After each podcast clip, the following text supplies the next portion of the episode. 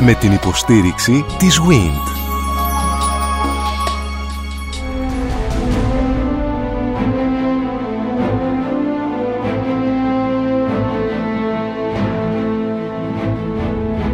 Γνωρίζοντας την Ακρόπολη Μια συναρπαστική σειρά ραδιοφωνικών ντοκιμαντέρ στον Sky 100,3 Κυρίες και κύριοι, σας καλωσορίζω από ένα νέο μέσο, τα podcasts που μπορείτε να τα ακούτε όπου και αν βρίσκεστε στην Ελλάδα και τον κόσμο, όποια στιγμή θέλετε, μια σειρά ραδιοφωνικών ντοκιμαντέρ με τον τίτλο «Γνωρίζοντας την ιστορία μας», μέσω των οποίων θα ακούσετε την μαγευτική ιστορία του Ιερού Βράχου της Ακροπόλεως από τα μικυναϊκά χρόνια έως σήμερα. Εδώ στον Sky 100,3 οφείλω να σας πω ότι είμαστε πολύ περήφανοι διότι γνωρίζουμε όλους εκείνους τους επιστήμονες όλους εκείνους τους αφανείς ήρωες μιας πολύ μεγάλης προσπάθειας οι οποίοι έχουν τάξει τη ζωή τους και την επαγγελματική τους συνέχεια και επάρκεια στην διάσωση της αρχαίας μας κληρονομιάς εδώ, στον Ιερό Βράχο της Ακροπόλεως όπου εργάζονται αθόρυβα μέσω του ερευνητικού τους αντικειμένου επί δεκαετίες. Με κύριο πρωταγωνιστή παρουσιαστή τον καθηγητή του Εθνικού Μετσόβιου Πολυτεχνείου κύριο Μανώλη Κορέ και τους σπουδαίους καθηγητές αρχαιολόγους και αρχιτέκτονες αρχίζει η ξενάγησή μας. Γνωρίζουμε την ιστορία της Αθήνας και του βράχου της Ακρόπολης. Τους μύθους που περιβάλλουν τον ιερό αυτό χώρο τα ήθη και τα έθιμα των ανθρώπων εκείνης της περίοδου, τον πολιτισμό που ανέπτυξαν και βέβαια το πολίτευμα της δημοκρατίας και της ελεύθερης έκφρασης των ανθρώπων που αποτέλεσε και το ένασμα για να πλησιάσει ο άνθρωπος το θείο.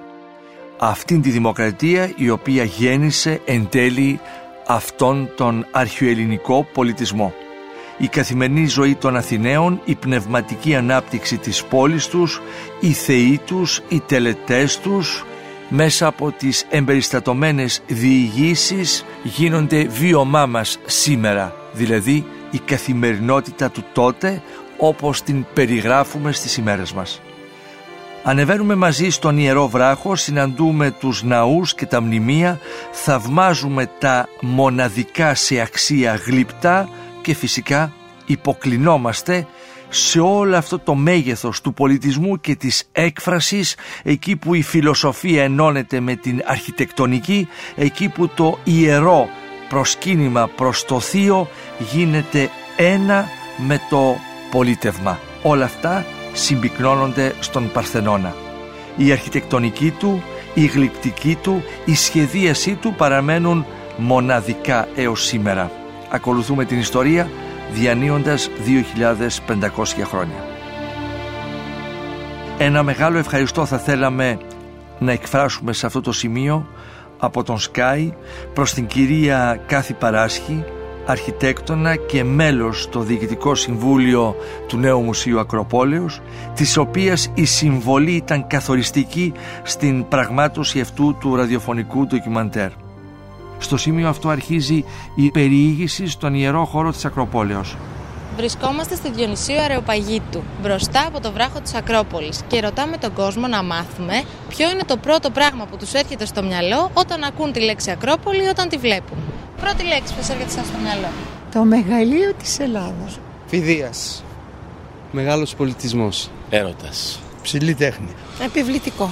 Ένα θαυμασμό βγαίνει, ένα θαύμα προς το, προς τον ουρανό. Το σπίτι μου, περηφάνεια. Αξιοθέατο.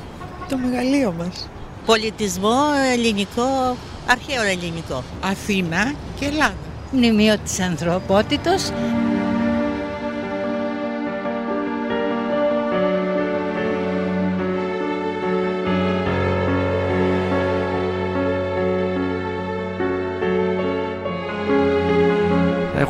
Να σας παρουσιάσω τον καθηγητή του Εθνικού Μετσόβιου Πολυτεχνείου, καθηγητή αρχιτεκτονικής κ. Μανώλη Κορέ. Κύριε Κορέ, επιστρέφουμε στην Αθήνα του 5ου αιώνα.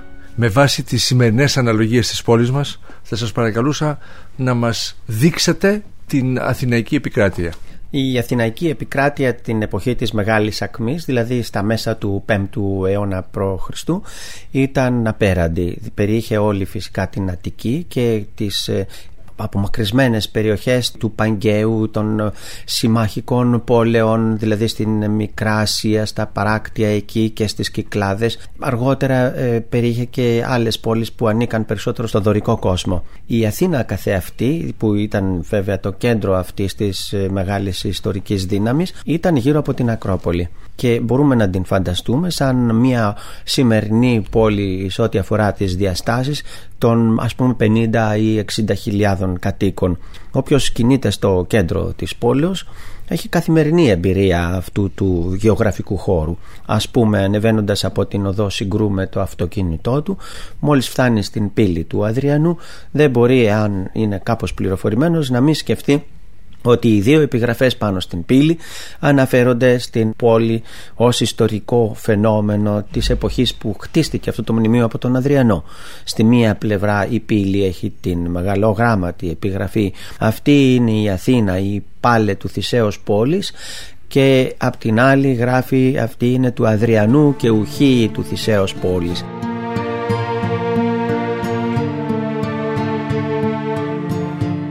Συμβολικό λοιπόν σημείο. Βρισκόμενος κανείς εκεί στην οδό Αμαλίας. Μετά την οδό Σύγκρου έρχεται ακριβώς η οδός Αμαλίας βρισκόμαστε αυτομάτως στα όρια, τα ανατολικά όρια της ε, αρχαίας πόλης των κλασικών χρόνων. Στην πραγματικότητα ήταν λίγο μεγαλύτερη προς Ανατολάς.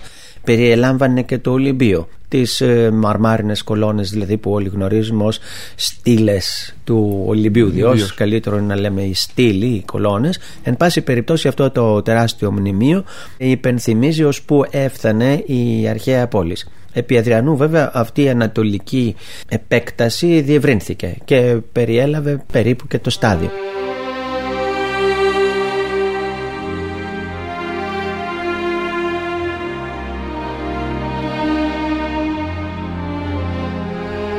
Το στάδιο πάλι με την σειρά του είναι της κλασικής εποχής. Δηλαδή σε αυτή την κοιλάδα μεταξύ Αρδιτού και του Λόφου του Μέτς όπως λέγεται πιο νότια η οποία από τη φύση έτσι δωρήθηκε στους αρχαίους ακριβώς ε, έξω από τον Ήλισο ήταν το στάδιο από την εποχή του Λικούργου. Ο Λικούργος έδρασε τον 4ο αιώνα π.Χ. ένα αιώνα περίπου μετά τον Περικλή και θα έλεγε κανείς ότι ήταν ο Περικλής του επόμενου αιώνα. Σε αυτόν λοιπόν οφείλεται και στην πολιτεία του βεβαίως που διήρκεσε μόλις 8 χρόνια οφείλεται μεταξύ άλλων και η διαμόρφωση αυτού του σταδίου, του Παναθηναϊκού σταδίου το οποίο υπήρξε κέντρο της μεγαλύτερης σπουδαιότερης εορτής της πόλεως των Παναθηναίων. Και γι' αυτό το λόγο και το όνομα Ενίοτε λέγεται Καλιμάρμαρον, αυτό είναι απλώς ένα κοσμητικό επίθετο. Το όνομα είναι Παναθηνικό στάδιο και καλύτερα έτσι να μένει. Τα μάρμαρα όπως τα βλέπουμε τώρα είναι το αποτέλεσμα μιας αποκατάστασης της μορφής που είχε το στάδιο επί Ρόδου Αττικού.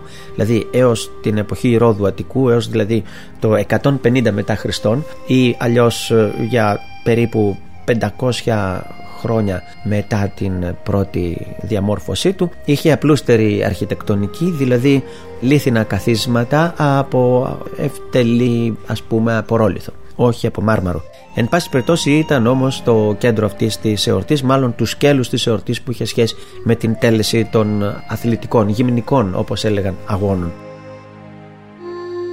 το στάδιο λοιπόν ε, αποτελεί το ανατολικό όριο της πόλεως ακολουθώντας ε, την οδό Πανεπιστημίου κατεβαίνοντας δηλαδή προς την Ομόνια. Ε, μπορούμε να θυμόμαστε ότι το τείχος της πόλεως αυτή την πλευρά βρίσκεται λίγο στα αριστερά στην πλατεία Κλαθμόνος παραδείγματος χάρη το τείχος διέρχεται μόλις 30 ή 40 μέτρα αριστερά για τον κατερχόμενο προς Ομόνια από την οδό. Μέσα στην πλατεία Κλαθμόνος και μάλιστα εκεί που είναι τώρα το υπόγειο γκαράζ. Μάλιστα αν κανείς βρεθεί στην πρώτη στάθμη αυτού του μεγάλου υπόγειου γκαράζ θα δει μέρος του τείχους, εκεί διατηρημένο βεβαίως μετά από μια επέμβαση που δεν θα σχολιάσουμε τώρα Φτάνοντας προς την Ομόνια, σαφώς πολύ χαμηλότερα από το Σύνταγμα, δηλαδή 20 μέτρα τουλάχιστον χαμηλότερα υψομετρικά, ε, βρισκόμαστε σε ένα σημείο το οποίο μοιάζει με χαμηλότερο έναντι της πλατείας Συντάγματος, αλλά είναι σαφώς πολύ υψηλότερο από το κάτω μέρος της οδού Αγίου Κωνσταντίνου. Πράγματι, η Ομόνια ήταν το τελευταίο ύψωμα προς το μέρος των χαμηλών εδαφών του Κυφισού. Και γι' αυτό το τείχος δεν έφτανε ακριβώς ως την Ομόνια, αλλά περνούσε από την πλατεία Κοντζιά περίπου. Δηλαδή την πλατεία Δημαρχείου και μάλιστα στο μέρος που είναι πλησιέστερο προς την Εθνική Τράπεζα. Εάν κανείς είναι εκεί στην οδό Εόλου, στον πεζόδρομο και βλέπει το νέο κτίριο της Εθνικής Τραπέζης, ε, τότε παρατηρεί ότι βαθύτερα μέσα στην εξκαφή σώζονται ουσιώδη κατάλοιπα του αρχαίου τείχους. Και ένα μέρος στο δάπεδο του κτηρίου της Εθνικής Τραπέζης μπορεί κάποιος να δει. Ακριβώς. Και υπάρχει και ένα μέρος γυάλινο κάτω από το οποίο παρατηρεί κανείς περισσότερα. Εκεί ήταν μάλιστα οι πύλες, οι αχαρνικές πύλες.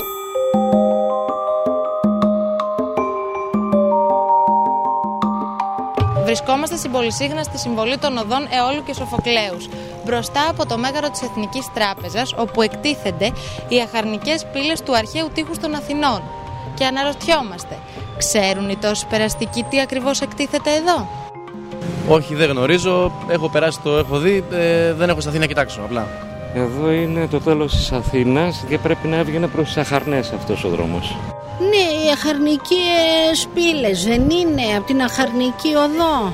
Πολύ ναι. σωστά. Είστε από τους λίγους που το ξέρουν γι' αυτό. Από τις ταμπέλες που διαβάζω. Δεν γνωρίζω τίποτα. Όχι, δεν το γνωρίζω. Είχατε κοιτάξει ποτέ την ταμπέλα που έχει εκεί; Όχι. Δεν ξέρω. Παρόλο που δουλεύω εδώ δίπλα, δεν ξέρω. Αργότερα στην ίδια περιοχή ο περίβολος που χτίστηκε κατά το τέλος των μεσαιωνικών χρόνων ή καλύτερα θα έλεγε κανείς της όψιμης τουρκοκρατίας πάλι εκεί είχε την αντίστοιχη πύλη διότι τα φυσικά όρια ήταν πάντοτε τα ίδια. Το φυσικό περιπλαίσιο επίσης.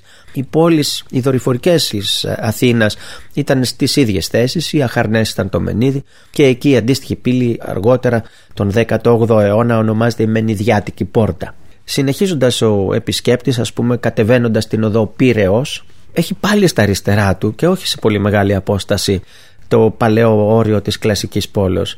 Και έτσι όταν φτάνει περίπου στην Αγία Τριάδα αυτή η μεγάλη εκκλησία με τα δυο καμπαναριά και τον τρούλο είναι δεξιά ακριβώς ο περίβολος με μια παλιά σιδερένια καγκελόπορτα στον οποίο αν κοιτάξει μέσα βλέπει τον κεραμικό. Εκεί ακριβώς ήταν η βορειοδυτική είσοδος της ε, αρχαίας πόλεως. Δηλαδή μια αρχαία οδός που έρχεται από την Ελευσίνα λέγεται μάλιστα Ιερά Οδός και συμπίπτει με την σημερινή ομώνυμη οδό καταλήγει εκεί και αποτελεί την κύρια προσπέλαση της αρχαίας πόλεως.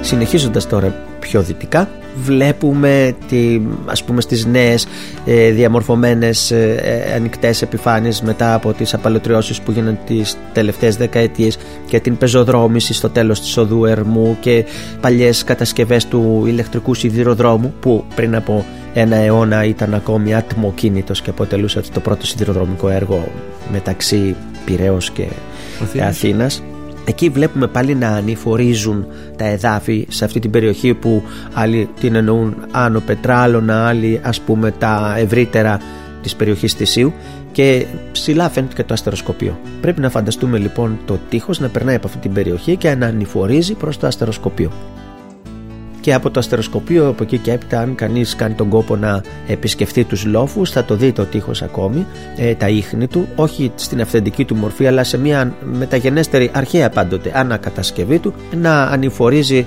κατά μήκος του φρυδιού των λόφων και να φτάνει στο φιλοπάπου. Από εκεί πάλι κατηφόριζε προς το μέρος του Ήλισου και έτσι στο κουκάκι στην ε, οδό Βεϊκού δηλαδή και στην ε, οδό που αρχαιότερα λεγόταν του Φαλήρου σχηματιζόταν η πύλη, η φαλυρική πύλη. Λίγα μέτρα πιο πέρα συναντούσε τον Ηλισσό και από εκεί έπειτα το τείχος παρακολουθούσε την δεξιά όχθη του Ηλισσού. Στους ποταμούς γενικώς λέμε αριστερή όχθη ή δεξιά αυτήν που εννοούμε όταν κοιτάμε προς τη θάλασσα. Ακολουθούμε την πορεία δηλαδή της ροή. Επομένως, αυτή είναι η δεξιά όχθη του Ηλισσού και έτσι συνεχίζοντας προς τα πάνω, βρισκόμαστε πια πάλι στην πύλη του Αδριανού από όπου ξεκινήσαμε. Αυτή είναι η αρχαία πόλη λοιπόν. Η έκτασή της είναι περίπου 2.000 στρέμματα, 2 τετραγωνικά χιλιόμετρα, αλλά επειδή είναι ολοφόδη και έχει και διάφορες ε, άλλες επιφάνειες και επειδή το μεγαλύτερο μέρος της εν τέλει στο κέντρο γύρω από την Ακρόπολη το κατελάμβαναν οι δημόσιοι χώροι, πρέπει να υπολογίσουμε ότι μόνο κατά το ίμιση ήταν καλυμμένοι από οι ιδιωτικές οικίες. Θα μου επιτρέψετε το ύψος του τείχους, μια που μας κάνετε αυτή ύψος την του πολύ τείχους. λεπτομερή Ναι, περιγραφή. το ύψος του τείχους. Το, το κάτω μέρος του τείχους ήταν λίθινο ε, έως περίπου 2 μέτρα από το έδαφος και το υπόλοιπο για άλλα 7 ή 8 μέτρα ήταν πλήνθινο. Συμπαγές, πάχος κατά μέσον όρο 2,5-3 μέτρα ώστε στη, στο άνω μέρος να σχηματίζεται μια βατή ζώνη, ένας δρόμος, περίδρομος λέγεται στην ορολογία και στο, προς τα έξω έχει τις επάλξεις, προς τα μέσα έχει απλώς κάποιο ξύλινο παραπέτο ή κάποιους στήλους Και τις περιπολίες, φαντάζομαι, Ναι, περιπολίες και ένα επιστέγασμα που προστατεύει το τείχος από τη βροχή. Κατά διαστήματα, κατά μέσον όρο 50 μέτρων, εξέχουν ε, σε όλο το μήκος του τείχους οι πύργοι.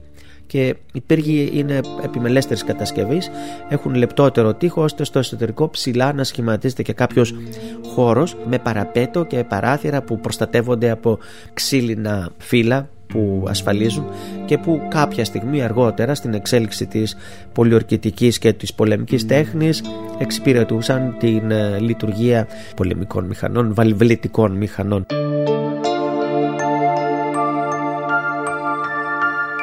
Ποιο είναι το ιστορικό αυτού του τείχους κύριε καθηγητά; Αυτό το τείχος ε, κτίστηκε εν σπουδή καταρχάς από τον Θεμιστοκλή.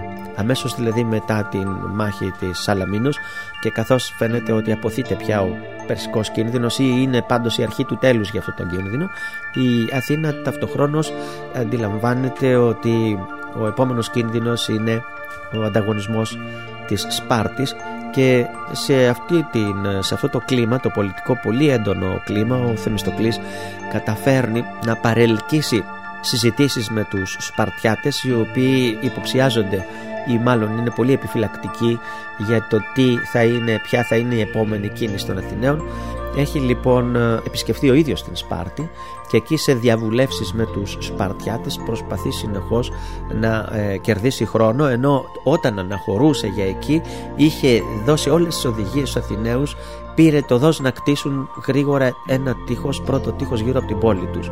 Οι Σπαρτιάτες υποψιαζόμενοι κάποιο ε, τέχνασμα, κάποιο στρατήγημα του δαιμόνιου στρατηγού έχουν στείλει ήδη και μια πρεσβεία, μια αντιπροσωπεία για να δει τι γίνεται εν τω μεταξύ στην Αθήνα. Οι Αθηναίοι τους καθυστερούν πάλι αυτούς, ε, βασικά τους κρατούν με διαφόρους τρόπους και τους εμποδίζουν να επιστρέψουν να μεταφέρουν τα μηνύματα. Δεν υπήρχαν τότε τηλέφωνα ευτυχώς για τον Θεμιστοκλή και έτσι πια όταν στέλνουν οι Αθηναίοι πια έναν δικό τους και λέει στο Θεμιστοκλή το τελειώσαμε το έργο και πρέπει να ήταν ένα έργο ρεκόρ έγινε μέσα σε μερικές εβδομάδες τότε ο Θεμιστοκλής τους λέει αφήστε τώρα τους Σπαρτιάτες να επιστρέψουν στην Σπάρτη να πούν τι είδαν με τα μάτια τους και είπαν βέβαια οι, οι απεσταλμένοι ότι βρίσκονται πια πρωτετελεσμένων γεγονότων. Οι Αθηναίοι έχουν την πρώτη καλά οχυρωμένη πόλη στην Ελλάδα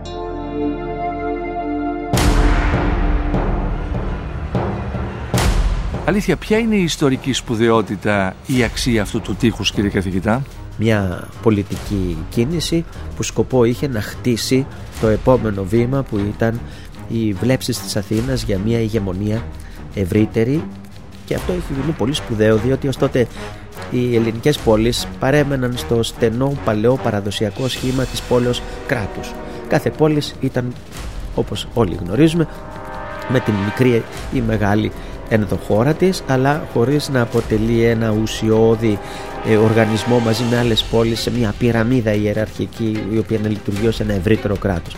Αυτό είναι ένα σχέδιο που το συλλαμβάνουν οι Αθηναίοι και μάλιστα τρία χρόνια μετά την ε, Σαλαμίνα δύο χρόνια μετά την ε, πεζομαχία, την τρομερή πεζομαχία των πλατεών η οποία ολοκλήρωσε ό,τι άρχισε στη Σαλαμίνα γιατί οι Πέρσες δεν ήταν κάποια σήμαντη δύναμη, δεν αρκούσε μία θαλάσσια επιτυχία έπρεπε να γίνει κάτι ουσιώδες και στις χερσαίες αναμετρήσεις δύο χρόνια λοιπόν μετά από αυτό οι Αθηναίοι ήδη έχουν στήσει τη Δηλιακή Συμμαχία έναν μεγάλο συνασπισμό ιωνικών κυρίως πόλεων και έτσι αυτό ολοκληρώνει ένα σχέδιο που κοιτάζει το μέλλον.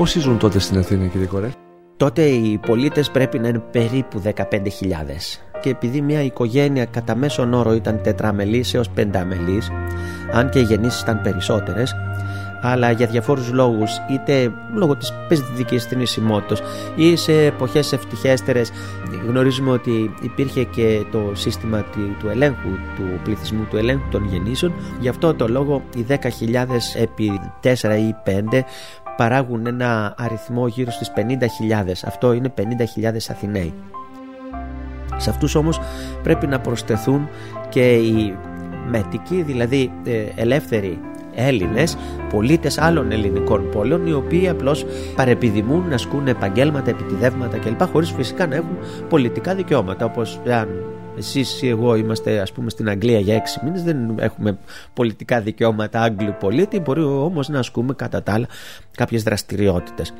Αυτοί οι μέτικοι κατά καιρούς είναι περισσότεροι ή λιγότεροι αναλόγως με τις ευκαιρίες που δίνει η αγορά εργασίας. Εκτός από τους μέτικους, κύριε Κορέ, ποιους άλλους προσμετρούμε ε, στους κατοίκους της Αθήνας; Σε αυτούς πρέπει μετά να προσθέσουμε τους δούλους.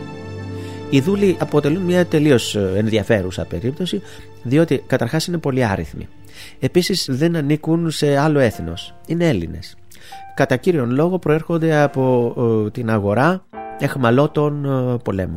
Και τότε όλες οι ελληνικές πόλεις κατά τον ένα τον άλλο τρόπο κατέληγαν όταν εξαντλούσαν τα ειρηνικά μέσα και τα διπλωματικά μέσα κατέληγαν σε πολεμικές αναμετρήσεις. Ε, όπως και σήμερα στους πολέμους συχνά ή τουλάχιστον ως το δεύτερο παγκόσμιο πόλεμο θυμόμαστε την έννοια των πολεμικών αποζημιώσεων. Ας πούμε ο ηττημένος έπρεπε να αποζημιώσει τον νικητή. Ε, δεν έγινε έτσι με τους Γερμανούς. Οι αποζημιώσεις ήταν σε είδος, σε χρήματα, σε ανταλλάγματα κλπ. Έτσι οι, οι τιμένοι στην αρχαία Ελλάδα το πλήρωναν με την ίδια την ελευθερία τους. Δηλαδή έπρεπε να προσφέρουν εργασία, προσωπική εργασία στους νικητές. Αυτός είναι ο λόγος για τον οποίο οι δούλοι κατά 99% ήταν Έλληνες. Ή μάλλον θα μου επιτρέψετε να χωρίσουμε μια ιδιαίτερη κατηγορία των θρακών οι οποίοι είναι συγγενείς προς τους ε, Έλληνες αλλά δεν είναι ακριβώς Έλληνες έχουν ένα γλωσσικό ιδίωμα δικό τους εν πάση περιπτώσει ιστορικά ή μέσα από μυθικές παραδόσεις συνδέονται στενά με τους Έλληνες θυμηθείτε ότι από τη Θράκη έρχεται η Δήμητρα ή η λατρεία της Δήμητρας στην Ελευσίνα ή άλλες σχέσεις με τη Θράκη οι μεγάλοι θεοί λατρεύονται στη Θράκη που αργότερα έχουν μια θέση. Οι δούλοι στην... μετακινούνται βέβαια. Οι, οι Θράκες αποτελούν ένα μεγάλο αριθμό, αλλά ε, δίπλα σε αυτούς ε, ίσως ακόμη περισσότεροι είναι οι δούλοι από ελληνικές πόλεις που ε, κατέληξε απλώς να έχουν εχμαλωτιστεί μετά από κάποια ατυχή έκβαση πολεμική για την πόλη τους.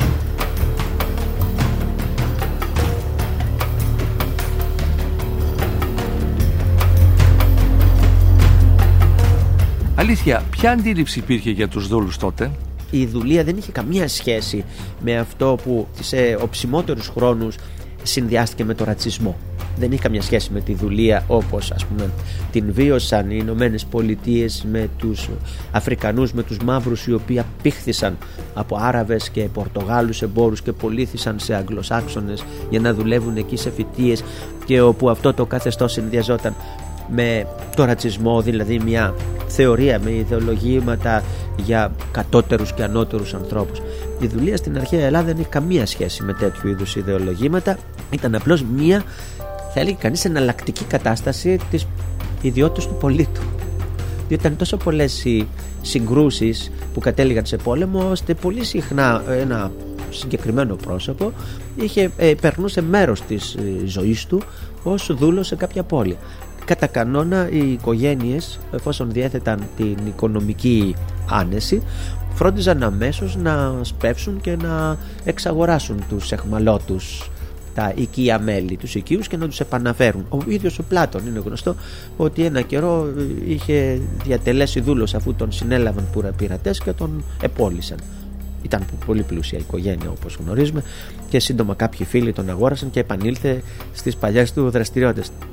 Υπήρχε κάτι κύριε Κορέ που συνέδεε τη δουλεία με την οικονομική και πολιτική κατάσταση των ε, Αθηναίων τότε; Οι δούλοι από πάσης απόψεως ε, απετέλεσαν την, ε, ένα κρίσιμο συστατικό του αθηναϊκού πληθυσμού επειδή χωρίς αυτούς απλούστατα δεν θα μπορούσαν ποτέ οι Αθηναίοι να έχουν τον χρόνο που ήταν απαραίτητος για να κτίσουν το πνευματικό τους οικοδόμημα. Επίσης για να αναπτύξουν το εξαιρετικό πολιτικό τους σύστημα το οποίο ήταν εξαιρετικά χρονοβόρο όμως εξαιρετικά χρονοβόρο.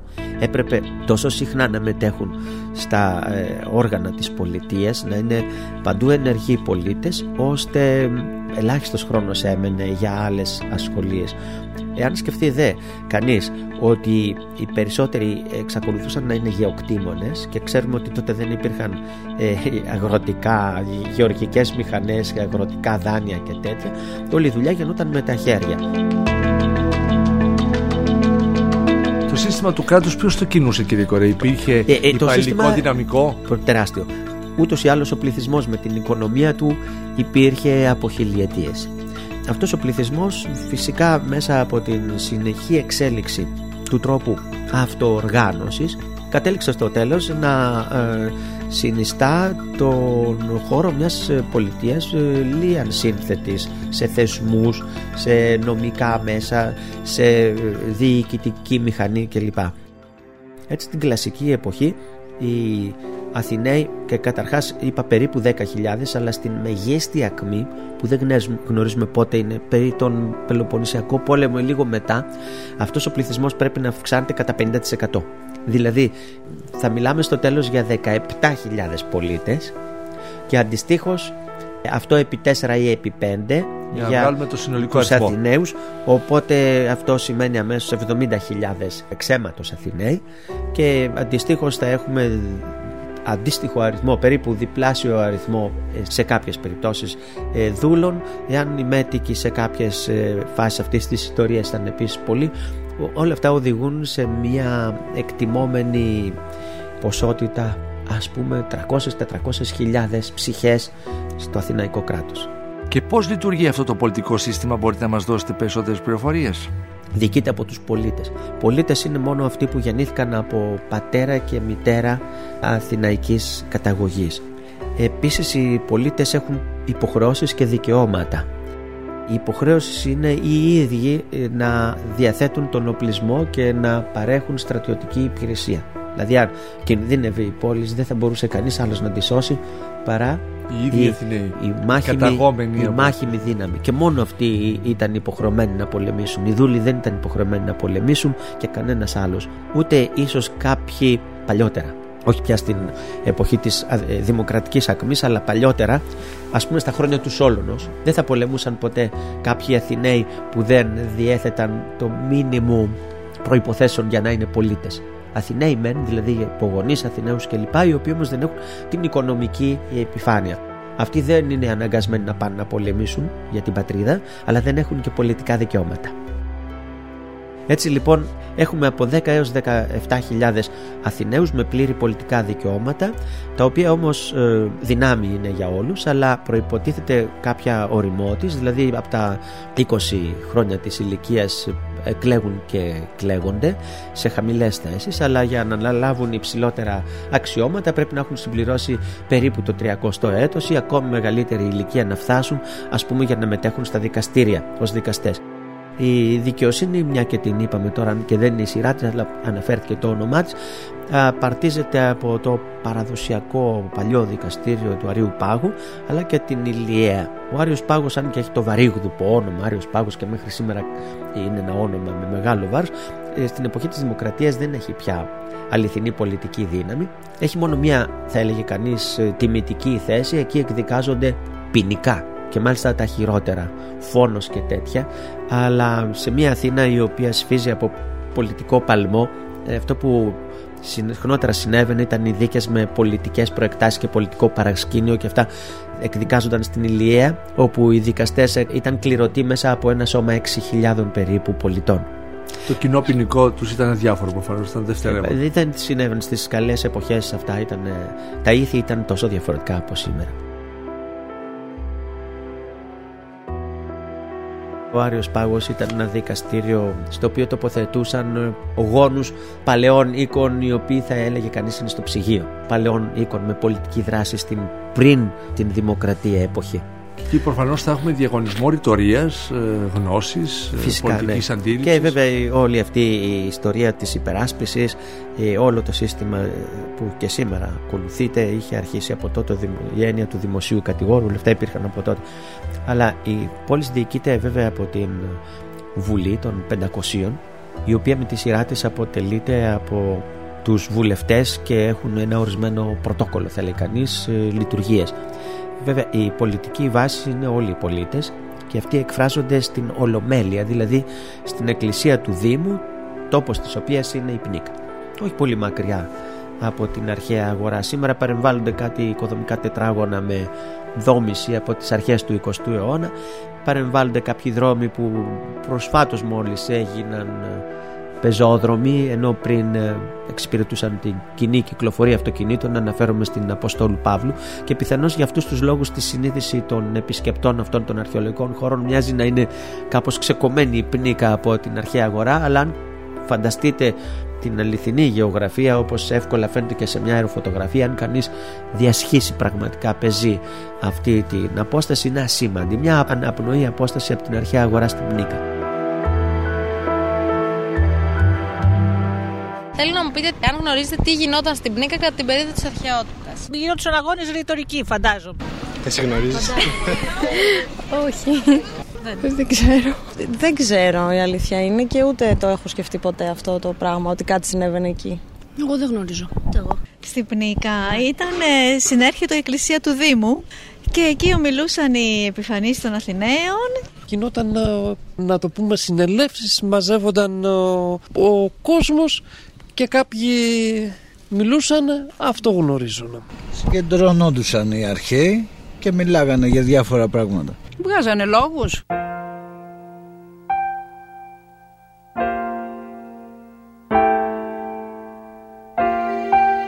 Εκεί λοιπόν στην Πνίκα συγκεντρώνονταν όλοι οι Αθηναίοι στις καλές εποχές τουλάχιστον και συζητούσαν τα θέματα της πόλεως και οι βουλευτές ασφαλώς ήταν οι εκλεγμένοι εκπρόσωποι. Ε, με λίγα λόγια είναι μια δημοκρατία άμεση. Όλοι εκπροσωπούνται αμέσως στην εκκλησία του Δήμου. Αυτή η εκπροσώπηση που λέτε ακολουθούσε κάποια διοικητική διαίρεση, ας πούμε όπως έχουμε σήμερα έναν ορισμένο αριθμό βουλευτών ανανομό; Οι Αθηναίοι ήταν χωρισμένοι για λόγους διοικητικούς σε φυλές.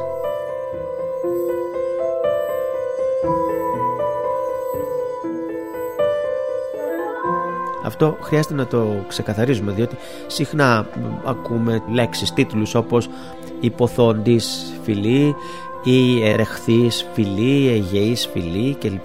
Και νομίζουμε επειδή η λέξη φυλή σήμερα ε, έχει άλλη σημασία νομίζουμε ότι υπάρχει κάτι το φιλετικό. Είναι ε, συνωνυμία θα έλεγε κανείς στο τέλος. Η λέξη τότε σήμαινε απλώς διοικητική διαίρεση. Ήταν ενιαίος κόσμος αυτός, δεν υπήρχε καμία φιλετική διαίρεση.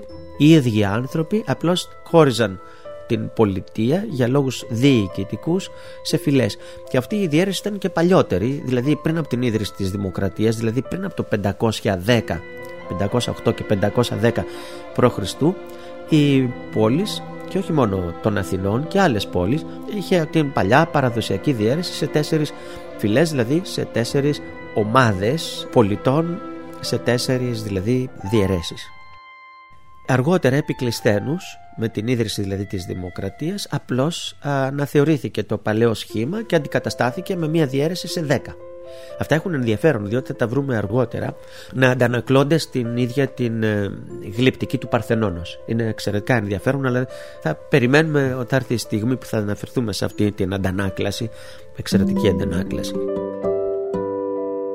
Κυρίες και κύριοι, ο καθηγητής κύριος Μανώλης Κορές, ο άνθρωπος ο οποίος γνωρίζει άριστα το θέμα της συντήρησης, της αποκατάστασης, αλλά της κατασκευής του Παρθενώνα, ο κύριος Κορές ο οποίος συνδυάζει την φιλοσοφία, την πολιτική και φυσικά την αρχαιολογία την πολεοδομία και όλες εκείνες τις επιστήμες που μας βοηθούν να βρεθούμε στον χώρο και στον τόπο αλλά και στον χρονο χώρο.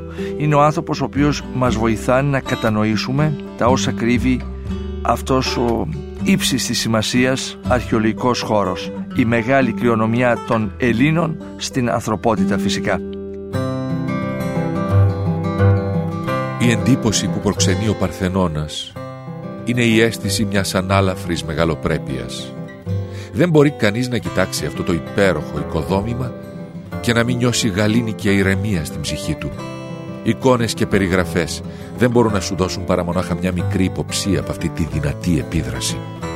Πρέπει κανείς να δει με τα ίδια του τα μάτια όλους αυτούς τους τείχους και τους κύονες από μάρμαρο για να κατανοήσει και να νιώσει το μεγαλείο και την απλότητα. Ο Παρθενώνας είναι ο τελειότερος ελληνικός ναός. Σε ίσες αποστάσεις από το αρχαϊκό βάρος και την ξεθοριασμένη αδυναμία των μεταγενέστερων εποχών αναδεικνύει σε τελειότατο βαθμό το συνδυασμό της δύναμης με τη χάρη και του σοβαρού με το ανάλαφρο. Ο Ικτίνος που έκτισε τον Παρθενώνα χρησιμοποίησε συμμετρικά μέσα πολύ απλά. Δεν είναι το μέγεθος του ναού που εντυπωσιάζει, αλλά το όμορφο σχήμα του που απεικονίζεται και στην τελευταία του λεπτομέρεια. Ακόμη και η πιο μικρή γραμμή έχει υπολογιστεί, ώστε το οικοδόμημα να δίνει αυτή ακριβώς την εντύπωση που είναι και ο προορισμός του.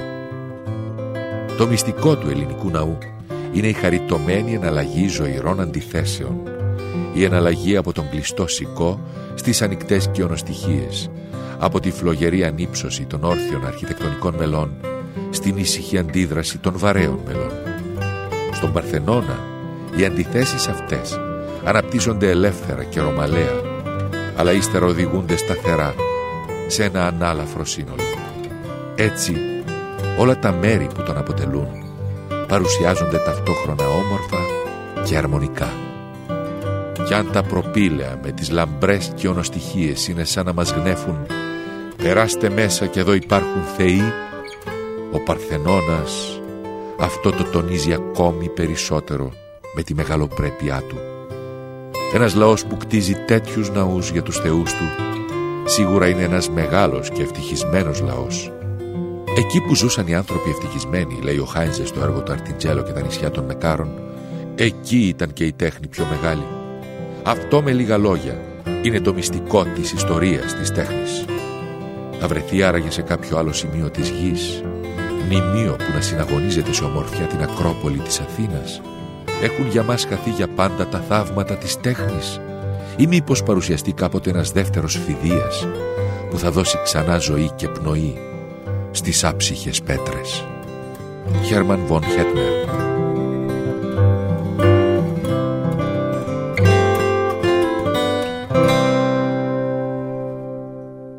Εάν σας άρεσε το ραδιοφωνικό ντοκιμαντέρ που μόλις ακούσατε, μπείτε στο sky.gr κάθετος podcast και γίνετε συνδρομητής.